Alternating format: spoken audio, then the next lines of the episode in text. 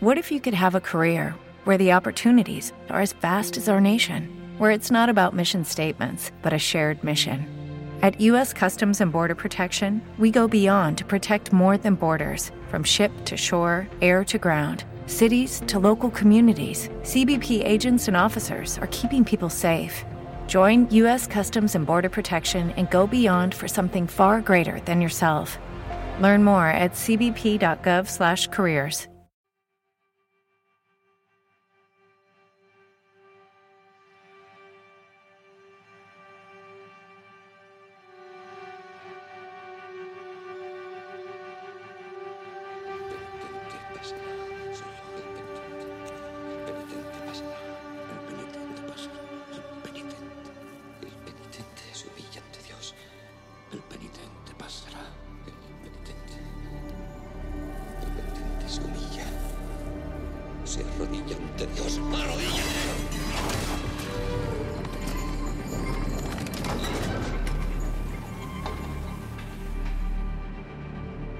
Los siete pecados digitales con Iñaki Tobar.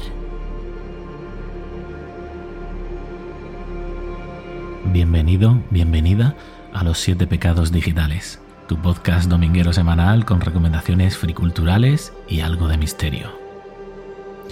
Hoy en un especial más de Solo el penitente pasará, estos programas flash en los que te acerco una obra en concreto. Hoy es el turno de un audiorelato. Un audiorelato titulado ¿Qué era aquello? de Fitzjames O'Brien. Uno de los primeros y casi desconocidos discípulos de Edgar Allan Poe, cuya prometedora carrera quedó truncada a causa de una prematura muerte. Se mudó de Irlanda a Nueva York a probar a fortuna y en 1858 publicó su primer relato en el Atlantic Magazine, se llamaba La lente de diamante y versaba sobre el descubrimiento de vida en un mundo microscópico dentro de una gota de agua. Fijaos qué inventiva y cómo ha podido inspirar eso obras de hoy en día, incluido el propio Black Mirror. En su momento tuvo una celebridad pareja a las del propio Poe o Hawthorne. Su vida social en la ciudad de Nueva York fue muy intensa y en las veladas se le relacionaba con los bohemios de entonces, que le juzgaban como el alma de la fiesta. Este ¿Qué era aquello? su celebérrimo relato, fue el prototipo de obras tan memorables como El Orla de Guy de Maupassant, El maldito engendro de Ambrose Bierce o El hombre invisible del propio Wells.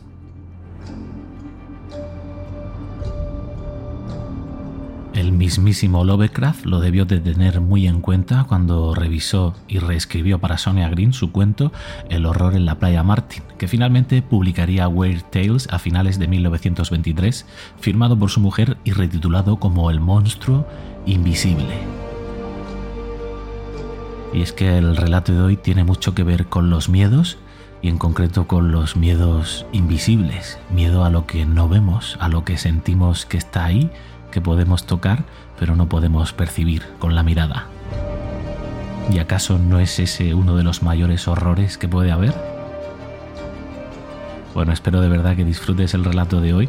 Para mí fue una inspiración escucharlo en el programa Historias de Juan José Plans, que no me canso de mencionar siempre aquí. Lo escuché allí por primera vez espectacularmente dramatizado y la verdad es que me, me animó a meterme en este tipo de literatura de terror gótico de finales de 1800 y ahí me quedé enganchado, así que podéis esperar muchas más obras de este tipo de autores. Si os gustan, claro. Vamos ya a adentrarnos en el relato.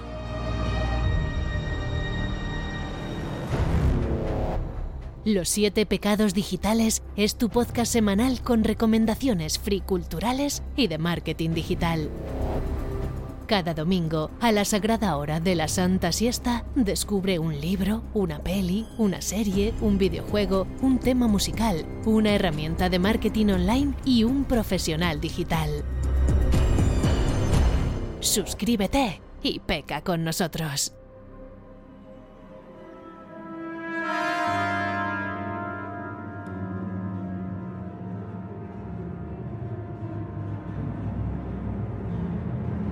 ¿Qué era aquello? de Fitzjames O'Brien, 1859.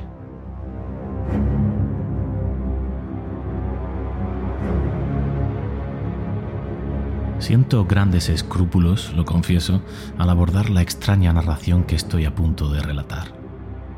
Los acontecimientos que me propongo detallar son de una índole tan singular que estoy completamente seguro de suscitar desacostumbradas dosis de incredulidad y de desprecio. Las acepto de antemano. Confío en tener suficiente valor literario para afrontar el escepticismo tras madura reflexión, he decidido narrar de la manera más sencilla y sincera que me sea posible ciertos hechos misteriosos que pude observar el pasado mes de julio y que no tienen precedentes en los anales de la física. Vivo en Nueva York, en el número X de la calle 26. En cierto modo es una casa un tanto singular. Ha gozado en los dos últimos años de la fama de estar habitada por espíritus, se trata de un enorme e impresionante edificio rodeado de lo que antaño fuera un jardín, pero que ahora no es más que un espacio verde destinado a atender al sol, la colada. La seca taza de lo que fue una fuente y unos pocos frutales descuidados y sin podar denotan que el lugar fue en otros tiempos un agradable y sombreado refugio, lleno de flores y frutos y del suave murmullo de las aguas. La casa es muy amplia, un vestíbulo de majestuosas proporciones conduce a una amplia escalera de caracol y las demás habitaciones son igualmente de impresionantes dimensiones. Fue construida hace unos 15 o 20 años por el señor A, conocido hombre de negocios de Nueva York que cinco años atrás sembró el pánico en el mundo de las finanzas a causa de un formidable fraude bancario. Como todos saben, el señor A escapó a Europa y poco después murió de un ataque al corazón. Tan pronto como la noticia de su fallecimiento llegó a este país y fue debidamente verificada, corrió el rumor por la calle 26 de que la casa número X estaba encantada. La viuda del anterior propietario fue legalmente desposeída de la propiedad, la cual desde entonces fue únicamente habitada por un guarda y su mujer, puestos allí por el agente inmobiliario a cuyas manos había pasado para su alquiler o venta. El matrimonio declaró sentirse perturbado por ruidos sobrenaturales. Las puertas se abrían solas. El escaso mobiliario disperso aún en las diferentes habitaciones era apilado durante la noche por manos desconocidas. Pies invisibles subían y bajaban la escalera en pleno día, acompañados del crujir de vestidos de seda igualmente invisibles y del deslizar de imperceptibles manos a lo largo de la imponente balaustrada. El guardia y su mujer afirmaron no querer vivir más tiempo en aquel lugar. El agente inmobiliario se rió, los despidió y puso a otros en su puesto. Los ruidos y las manifestaciones sobrenaturales continuaron. La historia se difundió por el vecindario y la casa permaneció desocupada durante tres años. Varias personas trataron de alquilarla, pero de una forma u otra, antes de cerrar el trato, se enteraban de los desagradables rumores y rehusaban concluir la operación. Así estaban las cosas cuando mi patrona, que en aquel tiempo dirigía una casa de huéspedes en Bleecker Street y deseaba trasladarse más al centro de la ciudad, concibió la audaz idea de alquilar el número X de la calle 26.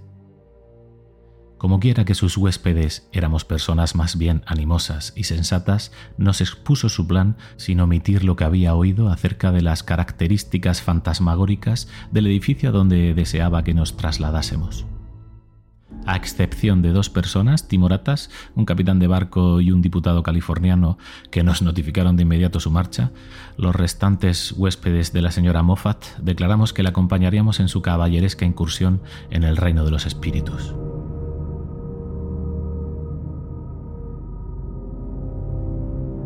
La mudanza se llevó a cabo en el mes de mayo y quedamos todos encantados con nuestra nueva residencia. La zona de la calle 26 donde estaba situada nuestra casa, entre la séptima y la octava avenida, era uno de los lugares más agradables de Nueva York. Los jardines traseros de las casas, que casi descienden hasta el Hudson, forman en verano una verdadera avenida cubierta de vegetación. El aire es puro y estimulante, dado que llega directamente de las colinas de Weehawken, a través del río, incluso en el descuidado jardín que rodea la casa, aunque en los días de colada muestre demasiados tendederos, ofrece no obstante un poco de césped que contemplar y un fresco refugio donde fumarse un cigarro en la oscuridad observando los destellos de las luciérnagas entre la crecida hierba. Por supuesto, nada más instalarnos en el número X de la calle 26, empezamos a esperar la aparición de los fantasmas. Aguardábamos su llegada con auténtica impaciencia. Nuestras conversaciones en la mesa versaban sobre lo sobrenatural. Uno de los huéspedes que había adquirido para su propio deleite el lado oscuro de la naturaleza de la señora Crow fue considerado enemigo público número uno por el resto de la casa por no haber comprado 20 ejemplares más. El pobre llevó una vida tristísima mientras leía el libro estableciéndose una red de espionaje en torno suyo, si tenía la imprudencia de dejar el libro por un instante y abandonar su habitación, nos apoderábamos inmediatamente de él y lo leíamos en voz alta en lugares secretos ante un auditorio selecto. No tardé en convertirme en un personaje importante cuando se descubrió que estaba bastante versado en el campo de lo sobrenatural y que en una ocasión había escrito un cuento cuyo protagonista era un fantasma. Si por casualidad crujía una mesa o un panel del zócalo de madera cuando estábamos reunidos en el amplio salón, inmediatamente se hacía el silencio y todos esperábamos oír un rechinar y ver una figura espectral. Después de un mes de tensión psicológica, nos vimos obligados a admitir de mala gana que no había sucedido nada que pareciese ni remotamente fuera de lo normal. En cierta ocasión, el mayordomo negro aseveró que una noche su vela había sido apagada de un soplo por un ser invisible mientras se desnudaba. Pero como yo había descubierto más de una vez a este caballero de color en un estado en el que una vela debía parecerle doble, supuse que, habiéndose excedido aún más en sus libaciones, podía haberse invertido el fenómeno y ahora no veía ninguna donde tenía que haber percibido una. Así estaban las cosas cuando tuvo lugar un incidente tan espantoso e inexplicable que mi razón vacila con solo recordarlo. Fue el 10 de julio. Terminada la cena, acudí al jardín con mi amigo el doctor Hammond para fumar mi acostumbrada pipa vespertina. Aparte de cierta afinidad intelectualmente hablando, el doctor y yo nos unía el mismo vicio. Ambos fumábamos opio. Cada uno de nosotros conocía el secreto del otro y lo respetaba. Compartíamos esa maravillosa expansión del pensamiento, esa prodigiosa agudización de las facultades perceptivas, esa ilimitada sensación de existir que nos da la impresión de estar en íntimo contacto con el universo entero. En resumen, esa inimaginable dicha espiritual que no cambiaría por un trono, pero que deseo, amable lector, que jamás experimentes.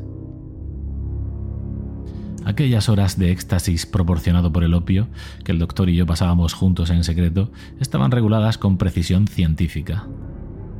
No fumábamos irreflexivamente aquella droga paradisiaca abandonando nuestros sueños al azar, no, sino que dirigíamos con cuidado nuestra conversación por los más luminosos y tranquilos cauces del pensamiento. Hablábamos de Oriente, procurando imaginar la magia de sus deslumbrantes paisajes comentábamos a los poetas más sensuales, aquellos que describían una vida saludable, rebosante de pasión, dichosa de poseer juventud, fuerza, belleza.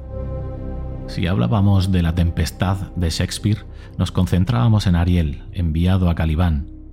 Al igual que los huebros, volvíamos nuestras miradas a Oriente y solo contemplábamos el aspecto risueño del universo.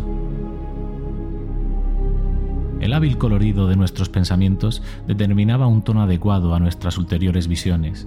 Los esplendores de la mágica Arabia teñían nuestros sueños.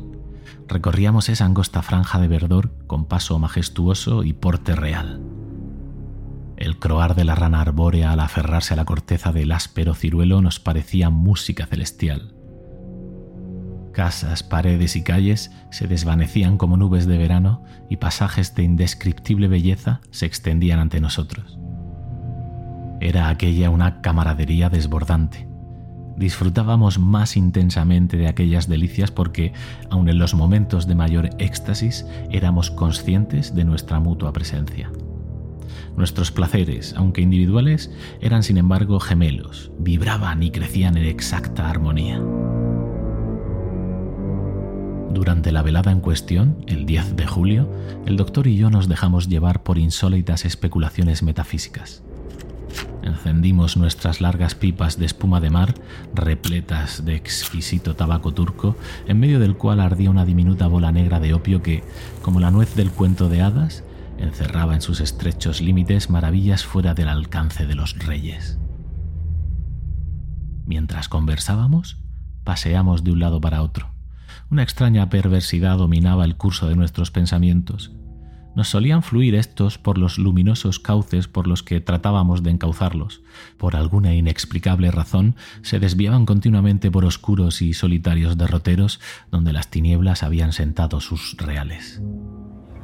En vano nos lanzábamos a las costas de Oriente según la vieja costumbre y evocábamos sus alegres bazares, el esplendor de la época de Aharún, los arenes y los palacios dorados. Negros y Fritz surgían incesantemente de las profundidades de nuestra plática y crecían, como aquel que el pescador liberó de la vasija de cobre hasta oscurecer cuando brillaba ante nuestros ojos. Insensiblemente cedimos a la fuerza oculta que nos dominaba, dejándonos llevar por sombrías especulaciones. Llevábamos algún tiempo hablando de la tendencia al misticismo del espíritu humano y de la afición casi universal por lo atroz, cuando Hammond me dijo repentinamente, ¿qué es, a tu juicio, lo más terrorífico que existe? La pregunta me desconcertó.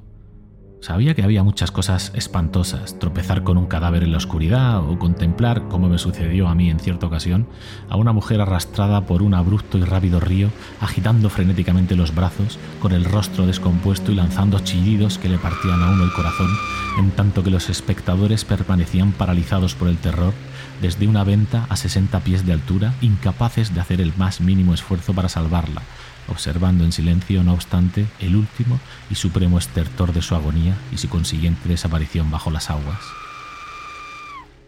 Los restos de un naufragio, sin vida aparente a bordo, flotando indiferentemente en medio del océano, constituyen también un espectáculo terrible, pues sugieren un terror descomunal de proporciones desconocidas. Por ello, aquella noche, por primera vez se me ocurrió pensar que tenía que haber una suprema y primordial encarnación del miedo, un terror soberano ante el cual todos los demás deben rendirse. ¿Cuál podría ser? ¿A qué cúmulo de circunstancias podía deber su existencia? Te confieso, jamón, respondí, que hasta ahora nunca había considerado esa cuestión. Siento que debe haber algo más terrible que todo lo demás. Sin embargo, me resulta imposible definirlo, ni siquiera vagamente. A mí me ocurre algo parecido, Harry, contestó.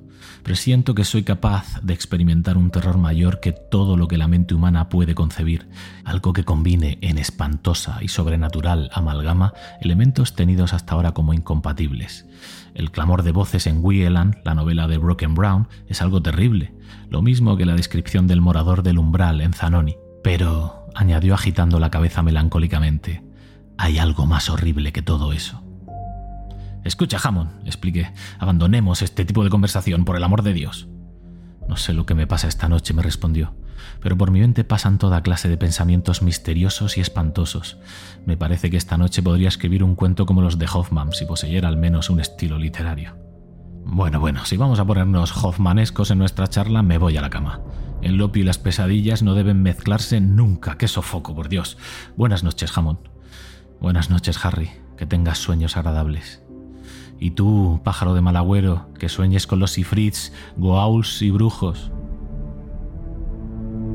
Nos separamos y cada uno buscó su cámara respectiva. Me desvestí con presteza y me metí en la cama, cogiendo como de costumbre un libro para leer un poco antes de dormirme. Abrí el volumen apenas hube apoyado la cabeza en la almohada, pero enseguida lo arrojé al otro extremo de la habitación. Era la historia de los monstruos de Goudon, una curiosa obra francesa que me habían enviado recientemente desde París, pero que dado el estado de ánimo en el que me encontraba era la compañía menos indicada. Debí dormirme sin más, de modo que, bajando el gas hasta dejar solamente un resplandor azulado en lo alto del muro, me dispuse a descansar. La habitación estaba completamente a oscuras. La débil llama que todavía permanecía encendida apenas alumbraba una distancia de tres pulgadas en torno a la lámpara. Desesperadamente me tapé los ojos con un brazo como para librarme incluso de la oscuridad y traté de no pensar en nada. Pero todo fue inútil. Los malditos temas que Hammond había tratado en el jardín no cesaban de agitarse en mi cerebro. Luché contra ellos, elegí murallas mentales, traté de poner en blanco mi mente a fin de mantenerlos alejados, pero seguían agolpándose sobre mí. Mientras yacía como un cadáver, con la esperanza de que una completa inactividad física aceleraría mi reposo mental, ocurrió un espantoso accidente. Algo pareció caer del techo sobre mi pecho y un instante después sentí que dos manos húmedas rodeaban mi garganta intentando estrangularme. No soy cobarde y además poseo una considerable fuerza física. Lo imprevisto del ataque, en lugar de aturdirme, templó al máximo mis nervios. Mi cuerpo reaccionó instintivamente antes de que mi cerebro tuviera tiempo de percatarse del horror de la situación. Inmediatamente rodeé con mis musculosos brazos a la criatura y la apreté contra mi pecho con toda la fuerza de la desesperación. En pocos segundos, las huesudas manos que se aferraban a mi garganta aflojaron su presa y volví a respirar libremente. Comenzó entonces una lucha atroz. Inmerso en la más profunda oscuridad, ignorando por completo la naturaleza de aquello que me había atacado tan repentinamente, sentí que la presa se me escapaba de las manos, aprovechando, según me pareció, su completa desnudez. Unos dientes afilados me mordían en los hombros, el cuello y el pecho, teniendo que protegerme la garganta a cada momento de un par de vigorosas y ágiles manos que no lograba apresar ni con los mayores esfuerzos. Ante tal cúmulo de circunstancias tenía que emplear toda la fuerza, toda la destreza y todo el valor de que disponía. Finalmente, después de una silenciosa, encarnizada y agotadora lucha, logré abatir a mi asaltante a costa de una serie de esfuerzos increíbles. Una vez que lo tuve inmovilizado, con mis rodillas sobre lo que consideré debía ser su pecho, comprendí que había vencido. Descansé unos instantes para tomar aliento. Oía jadear en la oscuridad a la criatura que tenía debajo y sentía los violentos latidos de su corazón. Por lo visto estaba tan exhausta como yo. Eso fue un alivio. En ese momento recordé que antes de acostarme solía guardar bajo la almohada un pañuelo grande de seda amarilla. Inmediatamente lo busqué a tientas. Ahí estaba. En pocos segundos até de cualquier forma los brazos de aquella criatura. Me sentía entonces bastante seguro. No tenía más que avivar el gas y una vez visto quién era mi asaltante nocturno, despertar a toda la casa. Confesaré que un cierto orgullo me movió a no dar la alarma antes. Quería realizar la captura yo solo, sin ayuda de nadie.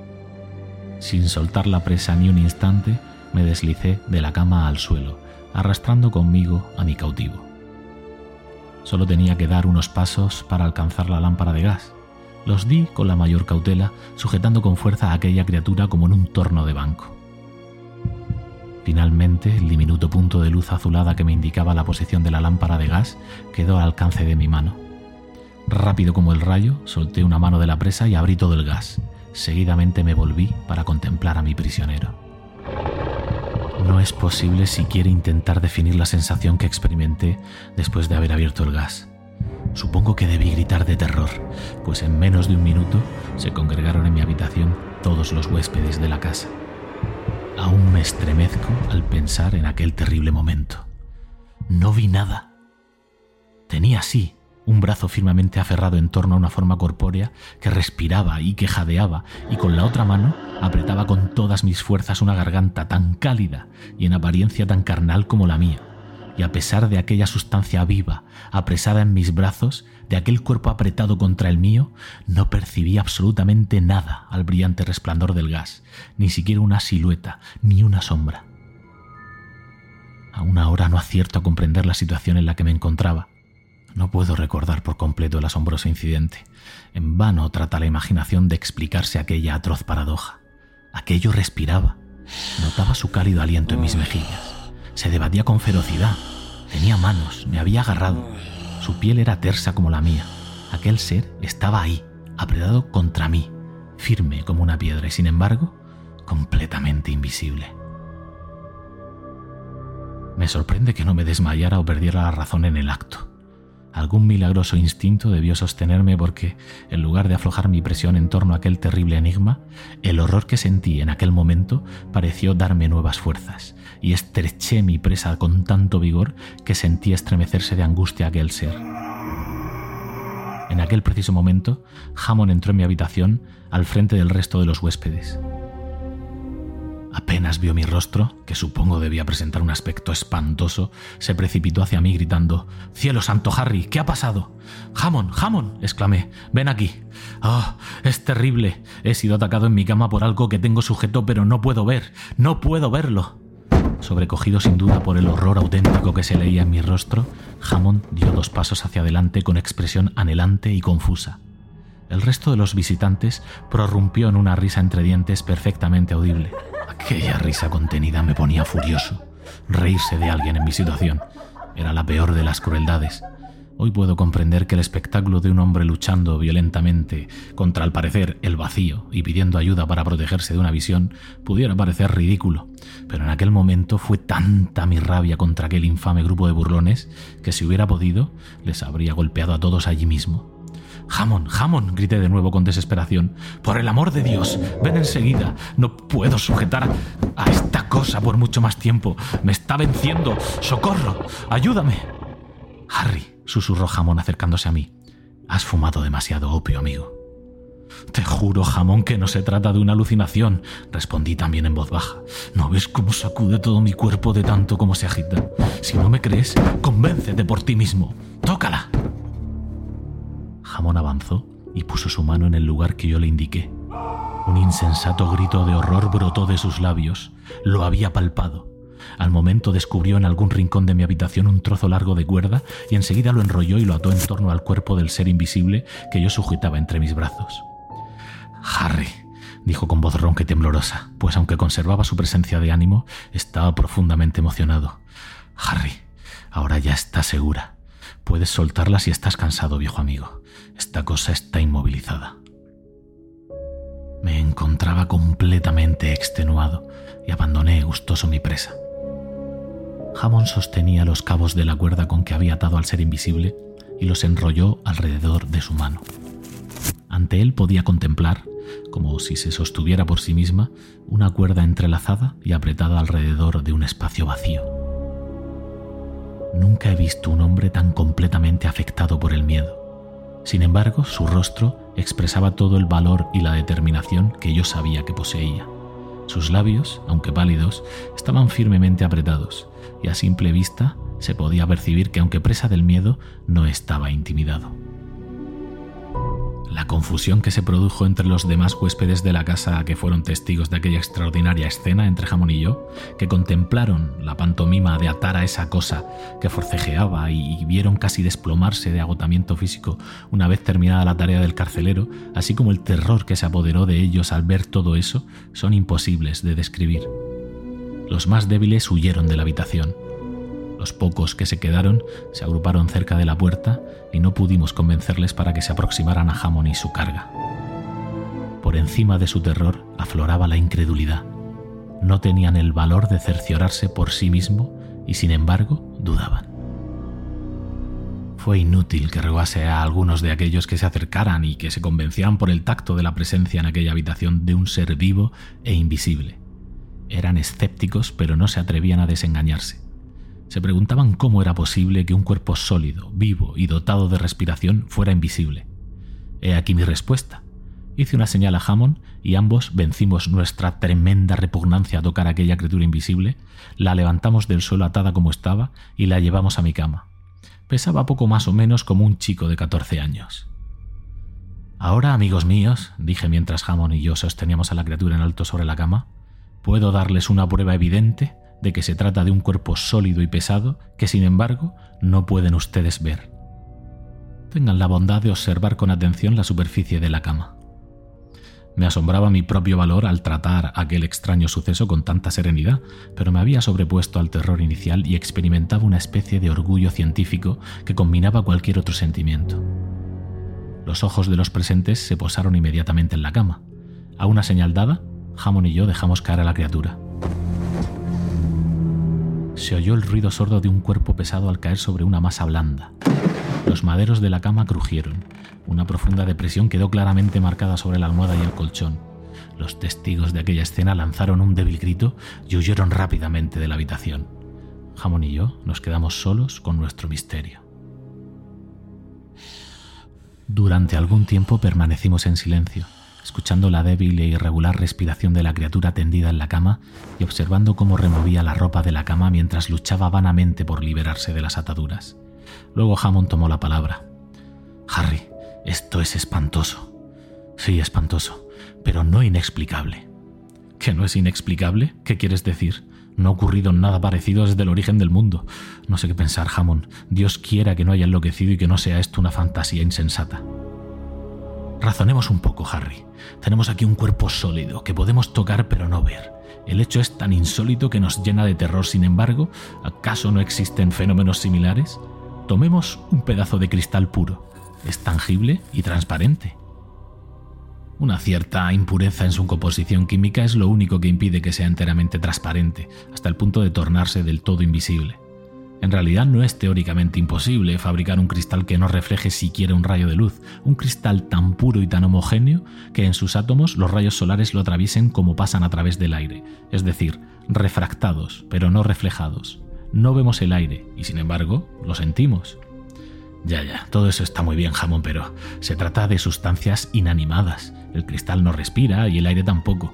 Esta cosa tiene un corazón que late, la voluntad que la mueve, pulmones que funcionan, que aspiran y respiran. Te olvidas de los fenómenos de que tanto hemos oído hablar últimamente, respondió el doctor gravemente. En las reuniones llamadas espiritistas, manos invisibles han sido tendidas a las personas sentadas en torno a la mesa, manos cálidas, carnales, en las que parecía palpitar la vida. ¿Cómo? ¿Crees tú entonces que esta cosa es... Ignoro lo que pueda ser, fue la solemne respuesta pero el cielo lo permita, con tu ayuda la investigaré a fondo.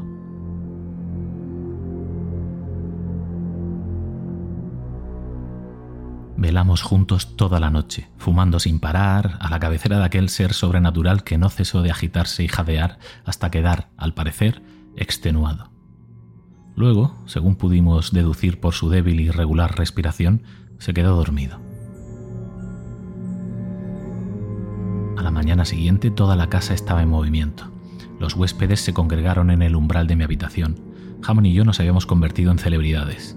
Tuvimos que contestar a miles de preguntas acerca del estado de nuestro extraordinario prisionero, pero nadie salvo nosotros consintió en poner los pies en el cuarto. La criatura estaba despierta. Era evidente por la manera convulsiva con la que agitaba las ropas de la cama en su esfuerzo por liberarse. Era absolutamente horrendo contemplar las muestras indirectas de aquellas terribles contorsiones y aquellos angustiosos forcejeos invisibles. Hammond y yo habíamos estrujado nuestros cerebros durante esta larga noche a fin de encontrar algún medio que nos permitiese averiguar la forma y el aspecto general de aquel enigma. Por lo que pudimos deducir, pasando nuestras manos a lo largo de la criatura, sus contornos y sus rasgos eran humanos, Tenía boca, una cabeza lisa y redonda sin pelo, una nariz que, empero, sobresalía apenas de las mejillas y manos y pies, como los de un muchacho. Al principio pensamos colocar aquel ser sobre una superficie lisa y trazar su contorno con tiza, del mismo modo que los zapateros trazan el contorno de un pie. Pero desechamos este plan por insuficiente. Un dibujo de esa clase no nos proporcionaría ni la más ligera idea de su conformación. Me asaltó una idea feliz sacaremos un molde en escayola. Con ello obtendríamos su figura exacta u satisfaríamos todos nuestros deseos. Pero ¿cómo hacerlo? Los movimientos de la criatura impedían el modelado de la envoltura plástica y destruirían el molde. Tuve otra idea. ¿Por qué no cloroformizarla? Tenía órganos respiratorios, era evidente por sus resoplidos. Una vez insensibilizada, podríamos hacer con ella lo que quisiéramos. Mandamos llamar al doctor X y cuando aquel respetable médico se hubo repuesto de su primer estupor, él mismo procedió a administrar el cloroformo. Tres minutos después pudimos quitar las ligaduras del cuerpo de aquella criatura y un modelista se dedicó afanosamente a cubrir su invisible figura con arcilla húmeda. Cinco minutos más tarde teníamos un molde y antes de la noche una tosca reproducción del misterio. Tenía forma humana, deforme, grotesca y horrible, pero al fin y al cabo humana. Era pequeño, no sobrepasaba los cuatro pies y algunas pulgadas, y sus miembros revelaban un desarrollo muscular sin parangón. Su rostro superaba en fealdad a todo cuanto yo había visto hasta entonces. Ni Gustave Doré, ni Calot, ni Tone Johannor concibieron nunca algo tan horrible. En una de las ilustraciones de este último hay un rostro que puede dar una idea aproximada del semblante de esta criatura, aún sin igualarlo. Era la fisonomía que yo hubiera imaginado para un Goa'uld. Parecía capaz de alimentarse de carne humana. Una vez satisfecha nuestra curiosidad y después de haber exigido a los demás huéspedes que guardaran el secreto, se planteó la cuestión de qué haríamos con nuestro enigma. Era imposible conservar en casa algo tan horroroso, pero no se podía siquiera pensar en dejarlo suelto por el mundo a un ser tan espantoso. Confieso que hubiera votado gustosamente por la destrucción de esa criatura, pero ¿quién asumiría la responsabilidad? ¿Quién se encargaría de la ejecución de ese horrible remedo del ser humano? Día tras día discutimos seriamente de la cuestión. Todos los huéspedes abandonaron la casa. La señora Moffat estaba desesperada y nos amenazó a Hammond y a mí con denunciarnos si no hacíamos desaparecer aquella abominación. Nuestra respuesta fue, nos iremos si este es su deseo, pero nos negamos a llevarnos con nosotros esta criatura. Hágala desaparecer usted si lo desea. Apareció en su casa. Queda bajo su responsabilidad. Naturalmente no hubo respuesta. La señora Moffat no logró encontrar a nadie que, por compasión o por interés, osara acercarse al misterio. Lo más extraño de todo este asunto era que ignorábamos por completo cómo se alimentaba habitualmente aquella criatura. Pusimos ante ella todos los alimentos que se nos ocurrió, pero nunca los tocó. Resultaba espantoso estar junto a ella día tras día, viendo agitarse las sábanas, oyendo su difícil respiración y sabiendo que se estaba muriendo de hambre. Pasaron 10, 12, 15 días y todavía continuaba viviendo. Sin embargo, sus latidos, los latidos de su corazón se debilitaban día a día y casi se habían detenido. Era evidente que la criatura se estaba muriendo por falta de alimento. Mientras duró aquella terrible lucha agónica me sentí fatal. No podía dormir. Por muy horrible que fuera aquella criatura, era penoso pensar en los tormentos que estaba sufriendo. Finalmente murió. Una mañana Jamón y yo la encontramos fría y rígida sobre la cama. Su corazón había dejado de latir y sus pulmones de respirar. Nos apresuramos a enterrarla en el jardín. Fue un extraño entierro arrojar aquel cadáver invisible a la húmeda fosa. Doné el molde de su cuerpo al doctor X, que lo conserva todavía en el museo de la calle décima. He escrito este relato del suceso más insólito del que he tenido conocimiento porque estoy a punto de emprender un largo viaje del que nunca regresaré. Fritz James O'Brien. ¿Qué era aquello?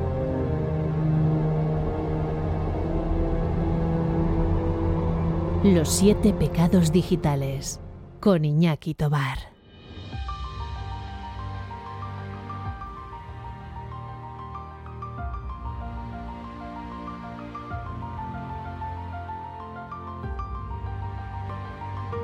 Y ya llegó el momento de la dulce despedida.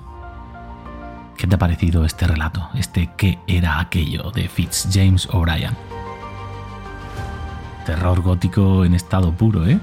Impregnado de todas las influencias de la época, mencionando esas sesiones espiritistas tan de modé en, aquellos momentos, los, los adictos al opio quién sabe si realmente el propio autor estaba influenciado. Ya os he dicho que era un alma de la fiesta muy reconocida.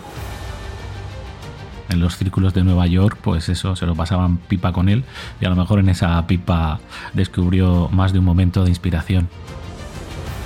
Lo que está claro es que creo que nos perdimos un gran autor y me encanta cómo hace referencias cruzadas con otros libros de la época de terror, de misterio, de ciencia, al igual que hacía el mismísimo Edgar Allan Poe. Eh, por eso eran eh, bastante influencia, ¿no? El uno del otro o muy parecidos. Bueno, y ahora es tu turno. ¿Quieres que dramaticemos aquí uno de tus relatos? ¿Eres escritor, escritora y tienes cuentos cortos de terror, de misterio, de ciencia ficción? pues tienes aquí en la descripción mi formulario de contacto. Ponte en contacto conmigo y vamos a ver si podemos materializarlo y convertirlo en realidad. A mí ya ves que me encanta el tema de ficcionar historias, entre otras muchas cosas friki. Y además de todo esto, si te atreves a pasarte por el confesionario y a confesar tus tentaciones friculturales, estaré encantadísimo de recibirlas. Ya sabes que nos puedes seguir en redes sociales con el hashtag pecadores digitales y por favor, si te gusta o tienes alguna sugerencia o meterme una crítica destructiva, usa la cajita de comentarios, que los espero con ganas.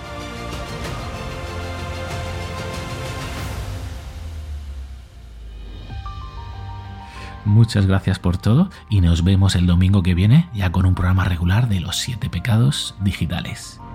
Adiós.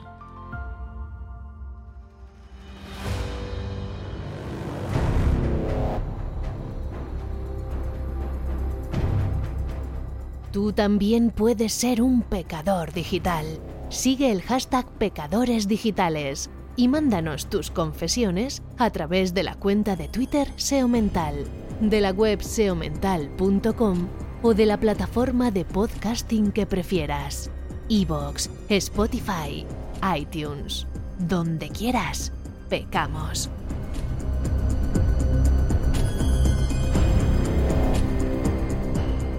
Los siete pecados digitales con Iñaki Tobar.